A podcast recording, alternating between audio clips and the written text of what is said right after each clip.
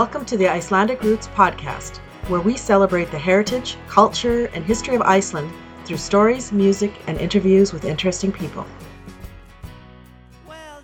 Hi, David. Hi, Dave. I'm so excited you're sitting down with me to talk about your work with Icelandic Roots. Let's just start with a bit of an introduction to who you are. So, David, if you can start by saying who you are, where you're located, how you got involved with Icelandic Roots. Absolutely. It's nice to be with you too, Natalie. Um, I'm David Johnson. Currently, I live in Indianapolis, Indiana, where I've been for the last five years, but I grew up in the Pacific Northwest, born and raised in Portland, Oregon, and lived the last 25 years before moving out here in Seattle. Um, I guess I got involved with Icelandic Roots uh, back in 2016, shortly after Sunna purchased the database from Halfdan. Um, and I've always had a passion for genealogy, even back to when I was a teenager, but always was a little bit afraid of the Icelandic side of things because the language barrier's thick. And um, the only photographs I had of my Icelandic great grandparents, they looked so stoic and angry and sad. And it's like I didn't want anything to do with them. But the database came along and it was just a great way to kind of, you know, help out. That's, that's awesome. It is true. Some of the photos they they look intimidating. and what about you, Dave? Who are you? Where are you? And what's your connection? How'd you get involved? Well, my name is Dave Jonasson, and I was uh, born in Manitoba and uh, currently live in Denver. I've been here for many years, uh, 1991. Um, my uh, father is full Icelandic. Uh, the other half of me is French. And uh, I got involved for very different reasons from uh, David. Um, when I retired, um, I had a whole bunch of genealogy information that I got from my parents and my grandparents, and it was somewhat or- unorganized. So um, I'm uh, normally a computer person, and I like lots of structure and organization. So I was I was hoping just to store this uh, in, in a better way. So I went to Ancestry and I started developing my tree. Well, when you do that, you start to recognize there's holes and you start to look for those holes. And in my travels, I, I found somebody who was a member from Icelandic Roots and they said, hey, you, you ought to take a look here because there's lots of information. So I sort of backed into that and uh, I would say right now my ancestry tree hasn't changed very much because I've spent most of my time on Icelandic roots. And I think that's good because I think uh, Icelandic roots is hopefully going to be around for generations and generations. My tree, perhaps a little bit less so. David, can you tell us how you got started on this big immigration project and what your starting point was? Yeah, when Sunna got the database, you know, she was talking to us about what Halfdan's um, mission was when he was doing it over his 25, 30 years of creating the core of our database. And he always said that he saw this as a way to bridge the ancestors of the immigrants with the descendants of the immigrants. So I thought, well, hmm, there's an important pivot point that this database has to have, or it's not meeting its mission. So, what can we do to vet and flesh out that pivot point as more as fully as we can? Well, shortly after um, I started getting involved, I somehow got a copy of Vesturfaraskrá. And I thought, well, here is a compilation of like 14,268 entries, not people, but entries. Wow. Um, that this guy named Junius Kristinsson created back in the 80s. Well, that's got to be the biggest set that we could find, the biggest compilation of immigrants. So it's like, how do we tackle this? And the only way we could kind of make sure, in my mind, was we had to go one by one by one and reconcile what he had in his book with what we've got in the database. So I took it on as a project to just go from page one to page, what, 356? Some of them were already there. Some of them we had to create into the database. And after six or seven years of doing this we still have about 350 what i call clinkers people that we just can't figure out who the heck they are.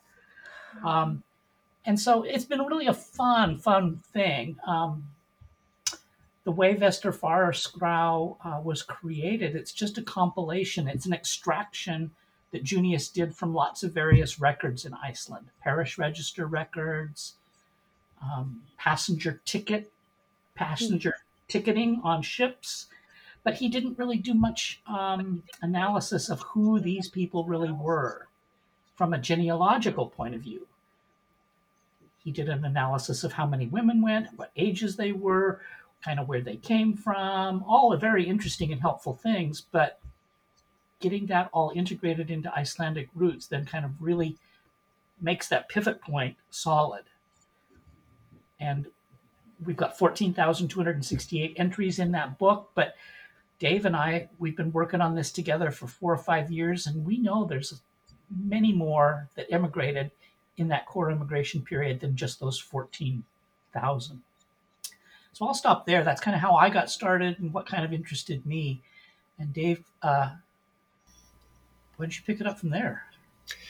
Okay. Um, just a segue on there. We think the number of people that uh, we can count today is, closer to 18,000. We have about 17,700 or so uh, distinct people, and we know that's not complete easier either. So um, it's it's amazing. People ask us, you know, sort of how far along are you, and the answer is we don't know because nobody understands what the denominator is. But let me back up a little bit and say that my um, route to the immigration project was a little bit different from David's. Um, I spent a lot of time with Icelandic Roots working on IT stuff, doing programming and changing their website. But in the course of doing that, um, I met a, a, lot of just absolutely amazing genealogists. And I always wanted to do something um, in the genealogy space. And um, like I say, they were they were kind of amazing, and I didn't think I could ever get to do what they were doing. So I was looking for something that was related to genealogy, but not quite the same. Um, in my past, I spent a little bit of time in the uh, Canadian Naval Reserve, and I, I, I, looked at this emigration work and I said, you know, there were 26 ships that uh, were documented as taking our ancestors from Iceland. So it wouldn't be a huge deal if I started with those 26 ships and, you know, documented and put something in, maybe got some pictures. So I started with that and then quickly realized that that was only the first uh, part of the uh, exercise because our ancestors, well, I should say that there was really no passenger travel between Iceland and North America. Um, our ancestors that were immigrating had to take a ship, an existing uh, freight ship or something, to uh, Scotland, and then uh, they could uh, dovetail in with some of the, you know, the Irish and the European people coming to North America.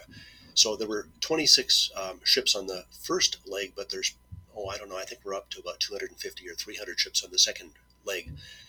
Hmm. So that's uh, that's how I sort of backed into this, and then um, in the course of doing this, uh, some uh, somebody, uh, some of the genealogists had captured some of the passenger lists, and I saw this, and I was looking for my ancestors. Um, well, I have uh, a grandfather that emigrated in 1883 and a grandmother that emigrated in 18 in 1914, and that sort of demonstrates that this emigration period wasn't uh, a point in time uh, I think David indicated that the uh, covers the period 1870 to 1914, but in fact, uh, there is a little bit of immigration uh, before that, and of course, uh, immigration um, after that. So um, we had this population of passenger lists, and I went to look for my great grandfather and my grandmother in there, and I spent days and days and days, you know, trying to find them. And eventually, I found them, and um, I'm not sure how to um, describe that feeling but when you see the names of your ancestors on the page, um, that sort of brings something out in you. And I said, boy, wouldn't it be nice if um, we could do this for other members of the uh, of the organization? Well, I'm, I'm not sure back then. Uh, I think we had uh, what 14,000 uh, or so people in Vesturfaraskrá, and I'm not sure how many passenger lists we had. Uh, but I set out to find all of the passenger lists. And someplace along the line, I said, you know, I don't want people to have to spend the hours that I did. Wouldn't it be nice if we could link them to the actual people in the database? And so, so far, um, we have passenger lists covering a little bit over 15,000 people, and we have uh, just under 14,000, 13,986 of them um, that are that are connected. So I think the real answer would be I, I uh, it evolved, and um, I, I, really enjoy what I'm doing, and it's very different from how I got started. It's as, about as far from IT as you can get. Yeah, No kidding. This is this is a fantastic project because I can relate that the first time I saw my ancestors in Vesturfaraskrá, it was just I mean, it's just names on a page essentially, but just knowing that they were tracked and knowing what farm or house they left from, it's just it does bring something out in you. And then being able to see their names on a passenger list so you know their movement, it's it's it's incredible. So this is the first of many thank yous that I'm going to throw both of your way. Um, but my next question is that's how both of you got started. At what point did you guys come together to interlink what David was doing and then what Dave's doing? Yeah, well, Dave, why don't you take that? I can't quite remember. You know, I'm uh, struggling with that as well. Uh, I do remember a discussion with you um, saying that I was looking for the passenger lists, and I think I must have not explained it properly because you you looked at me incredulously and said, "But there's no way that you can connect all of those people." And I said, "Oh, that's a good idea. Maybe I'll do that." So I remember a discussion uh, peripherally. Um, we worked together um, somewhat independently, but somewhat closely now. But I think at the start, uh, we we were there was two different separate independent projects um, until we started, and then of course uh, there's a lot of um, synergies that you can get from the from the two projects working together. Yeah, I would think that's true. I looked at him and I thought, how in the world can you take these poorly written, totally misspelled passenger lists and the only thing you've really got is a name and an age that's kind of often wrong and the year of the immigration on that passenger list. How can you link that up with anything? At least Investor in Vesturfaraskrá, you've got you know a family group that the person might have been traveling with, the farm from which they came, most of the time, not always. Um, so that seemed like a at least a viable way to connect people, but Dave ha- came from an IT background and he can think through all of these like matching projects and programs and artificial intelligence kind of stuff um, to, to match. And so he was playing with my list and I've now become, you know, able to play with his list and we we help each other out a lot today. I would uh, absolutely agree with that and um, say that uh, I did develop some tools but probably the biggest thing that assisted me is I did have a name and an age, but at that point, David was probably about, I don't know, 85 or 90% through the book. So um, the third thing that I had was uh, the year of immigration from David's work. So I have a passenger list with a name and an age and an immigration year, and that that probably was the uh, magic, the the secret sauce of putting it all together, and that sort of does illustrate how what he did helps me. And I think um, when you look at the uh, passenger lists, uh, often they're organized by ticket. So you can see family groupings that went together, you know, mother, father, children, but sometimes aunts and uncles and uh, grandparents. And that really helped David on his side because now he's got his, he mentioned his clunkers. And sometimes those clunkers appear in my list. So he helped me and then I helped him. Perfect. Now, one thing I've noticed just from researching my own family stuff, when I would look at Vesturfaraskrá, the book, I could see that, you know, my great great grandmother and great great grandfather and their kids left from this place. But what I would miss is that my great great great grandmother's mother also immigrated at the same time, but because she left from a different farm, I couldn't make that connection unless I knew that detail. And then I guess if you have the passenger list, you might see them listed in order, but if you don't, because of the way Icelandic names are, you might not know that they're all traveling together. But when you guys put all this into the database, and I'm a user, I can go in and I can see my ancestors and I can say, okay, Frederica emigrated at this time. If I can see her family and I can then see the bigger picture that I would miss if I was doing the research by myself, let alone spending hours as opposed to minutes going, whoa, look at this chart and look at this link and look at this page. That's what you guys are making possible for every other Icelandic Roots user. Yay, that's exactly what we want to be doing. And we're not doing this for the for the the boredom that it sometimes creates or the excitement that it sometimes creates. We're doing it for the end users to make their experience a little more alive and helpful. Yeah, this book is just a book full of names and it's kind of not congruent sometimes as our passenger lists. But when we can pull it all together, that's where everything kind of starts to spark and come alive just just uh, adding on to what David said is that uh, when people ask me about this genealogy, they often think of you know births and deaths and uh, you know mm. facts, mm. and I try to tell them that we try to morph that into a story, and I think we do a pretty good job by the time you put in you know obituaries and documents and pictures and all that other stuff. But let's take it a step further and not make it a story about one person, but make it a story about the family. And mm-hmm. what you were talking about is true. Uh, oftentimes, by looking at the ticket, you can see who emigrated. But sometimes the family story goes across the years. So you'll find mm-hmm. a man that emigrated and um, he left his family behind, but the next year he's earned enough money or he's he's cleared enough land that his family can follow. And you can actually extend that because you'll see um, families that left, and you know, five years later the parents uh, follow along. Um, I mentioned that there wasn't a lot of um, uh, transportation between North America and Iceland, but there was a lot of letter writing. So a mm. lot hmm. of the immigrants uh, did write back, and it is interesting to see the families and just you know some families everybody immigrates uh, over a number of years, some families nobody immigrates, and of course uh, we have everything in between. Yeah. My next question is during the research and the years that you guys have spent on this, is there something that was most challenging in doing the work or most rewarding? You could, if you have an example of either or both, I'd be curious to know. Is it is it the tricky names? Is it the name change when they get here? Is it just dense records?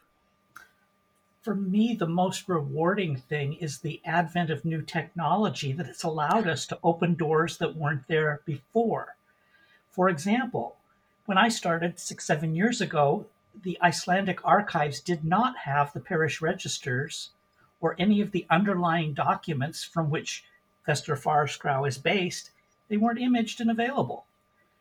Hmm. Now that they are, we can take some of those really common names that maybe don't have a place from which they started, and we can get at the underlying documents. We can get at the annual parish registers where they took a census every year and we can track somebody from farm to farm or county to county and ensure that that's the same person that's in Vesturfaraskrá 99%. I think we're really happy when we get to confidence levels of 90, 95%, but we won't like just plug somebody into the database unless we're really sure that's the, the person. Um, so that's the reward is that the real hunt and find and capture, you know, um, that's just really fun. And of course, the frustrating is just the opposite of that. It's it's the Jon Jonsons uh, that left at age 25 from who knows what farm. You know, what are we ever going to do with that guy? Oftentimes, we can find them over here on this side of the pond that helps solve the problem of who they really were, who their ancestors are, and other times, you know, with a name like that, you'd, you'd never get it. So uh, I don't know what we'll do with the 350 that we haven't yet solved. Willie, who is another member of this team and a very important member of this team, came on board about a year or two ago. He is an excellent researcher in the Icelandic records, the original Icelandic records. And he will trail somebody for hours and either conclude that he's got a dead end or he'll find the guy. And hmm. um, he's really helped us solve a lot of our clinkers. So my answer is a little bit different. Uh, I think challenges uh, over time there have been many, and uh, as you work with the records, uh, the the uh, challenges sort of go away. But the one that uh, strikes me right now is how different writing was. So Mm. the letters were formed differently in the 19th century. And even numbers. Um, you look at a, a one and it might be a seven or a, a three and an eight. A lot of confusion, but after looking at many, many, many, many uh, passenger lists, I think uh, I understand uh, how they made their letters back then. So that was a, a sort of an interesting challenge, an un, unexpected challenge. Um, my benefit, I, I, really have two things that uh, I really enjoy uh, doing. Um, the first is um, if you think of this as a puzzle, you know, my wife does jumbles in the morning and crossword puzzles. Uh, to me, this is like a crossword puzzle. So the same joy that you get out of finishing a crossword puzzle is uh, is what happens to me when I you know finish the last person on a page, or I find a family, or I I find people that uh, I was unable to connect before. Um, I've gone through a couple passes, and one of the things that I'm amazed at is that uh, when I first started, um, I couldn't connect people, and after doing it for four or five years, I come back to the same page, and it's now obvious to me, and I'm not sure what that difference is. But the, the, the biggest benefit, I think, is the camaraderie between Willie and David and myself. And we work very independently, but uh, we do send uh, emails back and forth. Uh, it's a little bit bursty. We may not talk for a week, but then we may have a dozen emails over the course of uh, an hour or so. And uh, just working together. And the work is, um, it, it supports one another. So the, the analogy that I sometimes use is that if you're doing a crossword, you know, you look at the acrosses and you go as far as you can, and then you do the downs and you find that you got another set of information that comes uh, available. Now you go back to the acrosses, and the information that you got with the downs allows you to finish more acrosses. Well, the same applies to the work that Willie and David and I do. Um, they'll do something, and they'll you know come up against a, a problem, and then we'll look at the same problem from another direction, and we get uh, a little bit of insight. We have one more fact, and all of us pieces fall into place. So it's it's been very enjoyable working with other people, um, and and it is a huge puzzle. Let me carry that crossword puzzle analogy one step further because I think it's brilliant. Some people do crossword puzzles in ink, and I just say, why do you do that? The three of us in this immigration team are just enough skeptics at heart. I think we have to do our crossword puzzles in pencil because we're erasing, we're even noting that things that are written down sometimes in official records, passenger list records, Vesturfaraskrá, we find errors. Mm. And that's, you know, when somebody puts something down in writing in a book or on a database, it then kind of creates a life of its own. It becomes the gospel truth. We're finding through this work that things aren't always the gospel truth, even though they were put pen to paper. So we are really skeptical sometimes, and yeah, it's it's healthy skepticism, and and working with these two that share that kind of uh, perspective has really been fun. That is a fantastic point because people who are looking at other genealogy resources should take note that it could just be another individual inputting information. Whereas with Icelandic roots, if you're looking at our database and you're looking at these facts, they have been vetted by several volunteers, just like the two of you who are skeptics and want to have a source attached to it or the best possible evidence that it's true and accurate before it actually gets put in there. And you don't find that elsewhere. And even once it's in there, we've got skeptics. We've got a whole, Mhm. whole cadre of genealogists looking at things and lots of people contributing their ancestral information that maybe conflicts with what we thought was right. And we're always glad to pick up the eraser and backtrack. Yeah. I just want to ask a specific question to you, Dave, about the handwriting.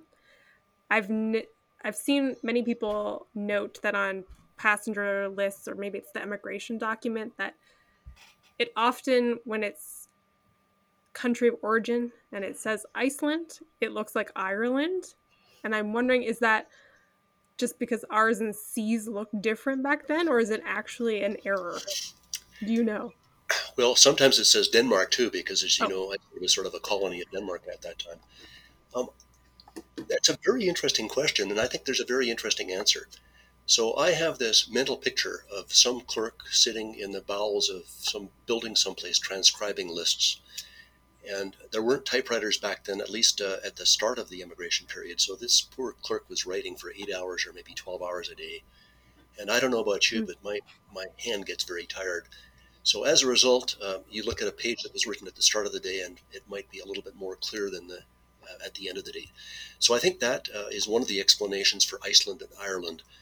Um, the second is maybe the transcription process, because depending on what we're doing, uh, we'll sometimes take advantage of the ancestry indexing. So we'll be looking for a particular person, and uh, whoever it was that read that passenger list and was uh, transcribing it into the ancestry information is looking at it through their eyes. And they may not understand Icelandic naming conventions, or they may not understand um, the rating conventions back then, or they may be dealing with a clerk whose arm was very tired.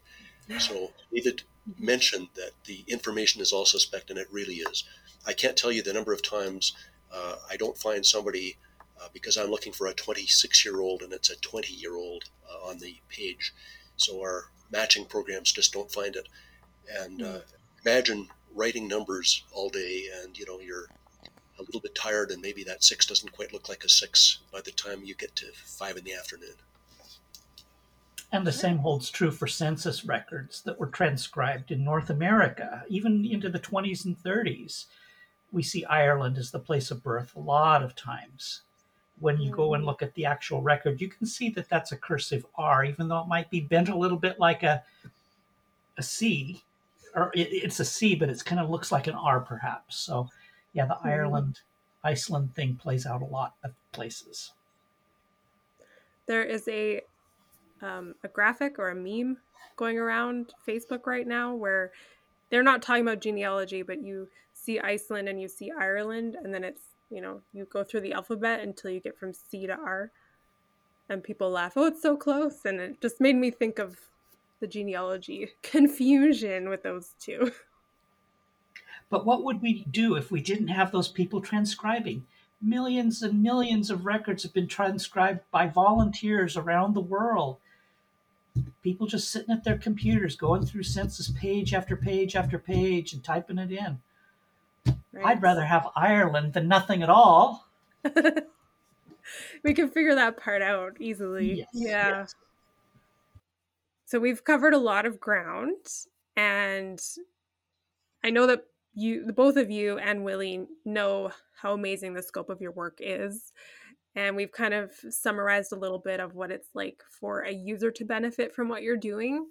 But is there anything else to highlight that's different about accessing Icelandic roots now than five years before you guys started? Well, certainly it's uh, it's the connection. So, um, in past, you could find a, an ancestor and find their entry in Icelandic roots, and then uh, you might be able to look and find them up in Vesturfaraskrá, or you might be able to find a passenger list. Now, it's there without any work. So when you look at a page, um, you can see the farm that they left from. If David has connected, you can see when they left. Um, you can actually see the page reference, and you can actually go and see that yourself. Similarly, um, we have a scanned um, picture of the passenger list, which is connected. So for many people, we have two entries. One is the immigration from Iceland, and then the second is the uh, passenger list arrival uh, in New York, in Quebec, in Halifax, or wherever. So perhaps the answer is the ease. And that manifests itself when you're looking at a whole um, ancestry tree. You're looking at, you know, um, hundreds of your ancestors, and uh, you're able to very quickly decide who emigrated and find information about them without having to put in a huge amount of work to get that benefit. The other thing I think that's changed brings in yet another partner to this work, and that's Doug Hansen. He has geocoded all of the farm names in Iceland so you not only know the farm where they left, but you can zero in on a map and see a satellite picture of that farm and know where the farms around that are and what kind of geography they left from. And it's really exciting. One of the things that I think I'd like to see us do in the future is just like we focused on the ships that they sailed from, I'd like to do some work on building up what the ports that they left from were like. That's way down the road, but you know, part of their journey is probably spending a couple of days on the road on a horse getting to the actual departure port, or maybe a mail ship that took them around a couple of fjords in Iceland to the port of departure. Um, there's a lot of stuff that we can still be doing, but what's happened in the last five or six years is amazing. Wonderful. Is there anything else that you want to share with the listeners, whether they are Icelandic Roots members, maybe want to become members now, or maybe they're not Icelandic, but they're a little bit envious of this work that we've done for our genealogy and wish they could do for theirs? Is there anything else you want to highlight from the project could be something coming up? I mean, you talked about not knowing if you'll ever be done. Is that true? I do think that's true. We may not be done. We may decide to put in some dummy placeholder people, um, but we don't want those just floating nebulously in the database.